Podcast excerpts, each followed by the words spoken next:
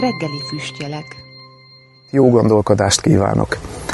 Mai alkalmunknak a mottója a bárcsak.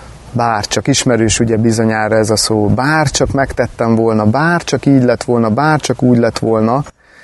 Hát hadd kezdjem egy történettel, mert ez a bárcsak szó, ez annyira meg tudja keseríteni az életünket, és ez a történet rá fog mutatni, hogy mennyire tragikus és mennyire keserű tud lenni, hogyha ha, ha ez, a, ez az alapélményünk az életünkben. Broni Ver, egy ausztrál nővér, aki végstádiumú rákos betegeket ápol, és kísér végig az utolsó napjaikban, heteikben, hónapjaikban, kinek mennyi volt hátra az életében, és ez a nővér eldöntötte, hogy feltesz ezeknek az embereknek egy kérdést, mert őszintén kíváncsi volt arra, hogy milyen volt az életük. És a következőképpen hangzott az az egyetlen kérdés, amit több ezer betegnek tett fel. A kérdés így hangzott, mit bán legjobban az élete végén? És úgy mi is tegyük fel magunknak ezt a kérdést. Mit bánunk a legjobban? Mit bánunk vajon a legjobban?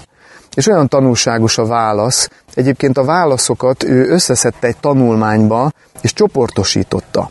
És öt nagyon gyakori válasz jött ki, és az öt nagyon gyakori válaszból is kimagasló volt az, amit a legtöbben válaszoltak erre a kérdésre. A legtöbben a következőt mondták. Bár csak lett volna elég bátorságom, hogy a saját magam életeit éljem, de mindig mások elvárásainak próbáltam megfelelni. Olyan tragikus ez a mondat, de hatalmas tanulságokkal szolgál nekünk, akik még élünk, akik talán még nem azzal nézünk szembe, hogy holnap vagy holnap után meghalunk.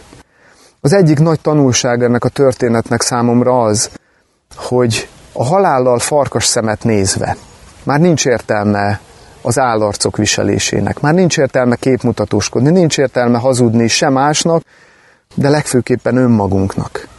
És éppen ebből fakad a második nagy tanulság, hogy olyan tragikus, hogy nagyon sokan csak az életük legvégén jutnak el erre a felismerésre. És hadd idézzek itt egy gondolatot Jézustól. Jézus a János evangéliuma 5. fejezetében, a 44. versben a következőt mondja az embereknek.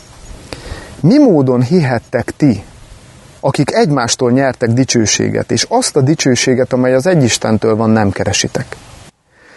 És egy olyan rövid és tömör látlelet ez az egész emberi életről, ami, ami felrázó kellene, hogy legyen. Mert ahogy ezt olvassuk, akkor rájövünk arra, egyszer csak rádöbbenünk arra, hogy az egész élet egy sziszifuszi küzdelem, hogyha mi egymás, egymástól való elismerést és dicséretet hajszoljuk. De ha meg körbenézünk, vagy magunkban nézünk, nem ebből áll az életünk? Hogy mindenki azt figyeli, hogy vajon a másik mit gondolna jónak, és úgy tenni, mindenki meg akar felelni ennek, meg annak, meg amannak, lehet, hogy csak felfele akar megfelelni, aki számára tekintély, de, az, de, de mivel ott megfelel, ezért kompenzálni akar, és az alatta lévőket meg elnyomja, és, és egy, egy ilyen világképe rajzolódik ki elénk.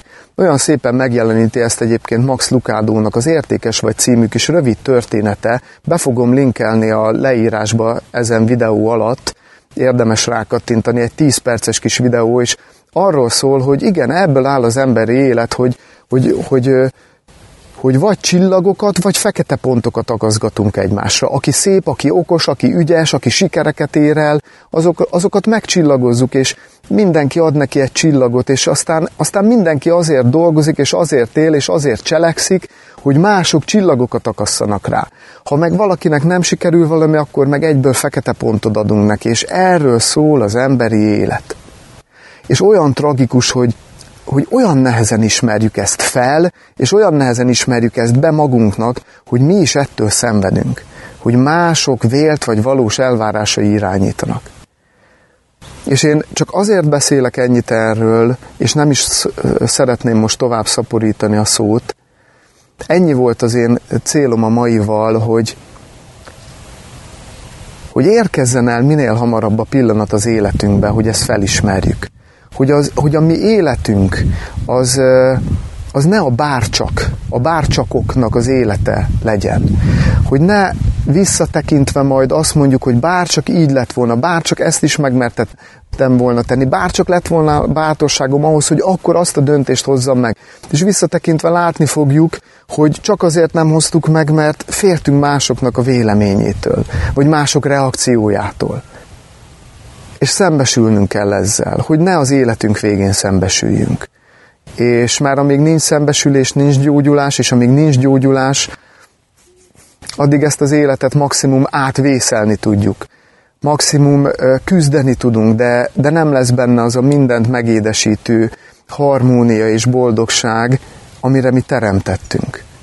És én egyetlen egy kérdéssel szeretném zárni ezt a kis rövid mai alkalmunkat, hogy a te életedben mikor érkezik el ez a pillanat? Mikor érkezik el a szembenézésnek és a szembesülésnek a pillanata? Hogy a te életedet is nagyban befolyásolja, hogy a környezetedben élők mit gondolnak rólad. Mikor érkezik el ez?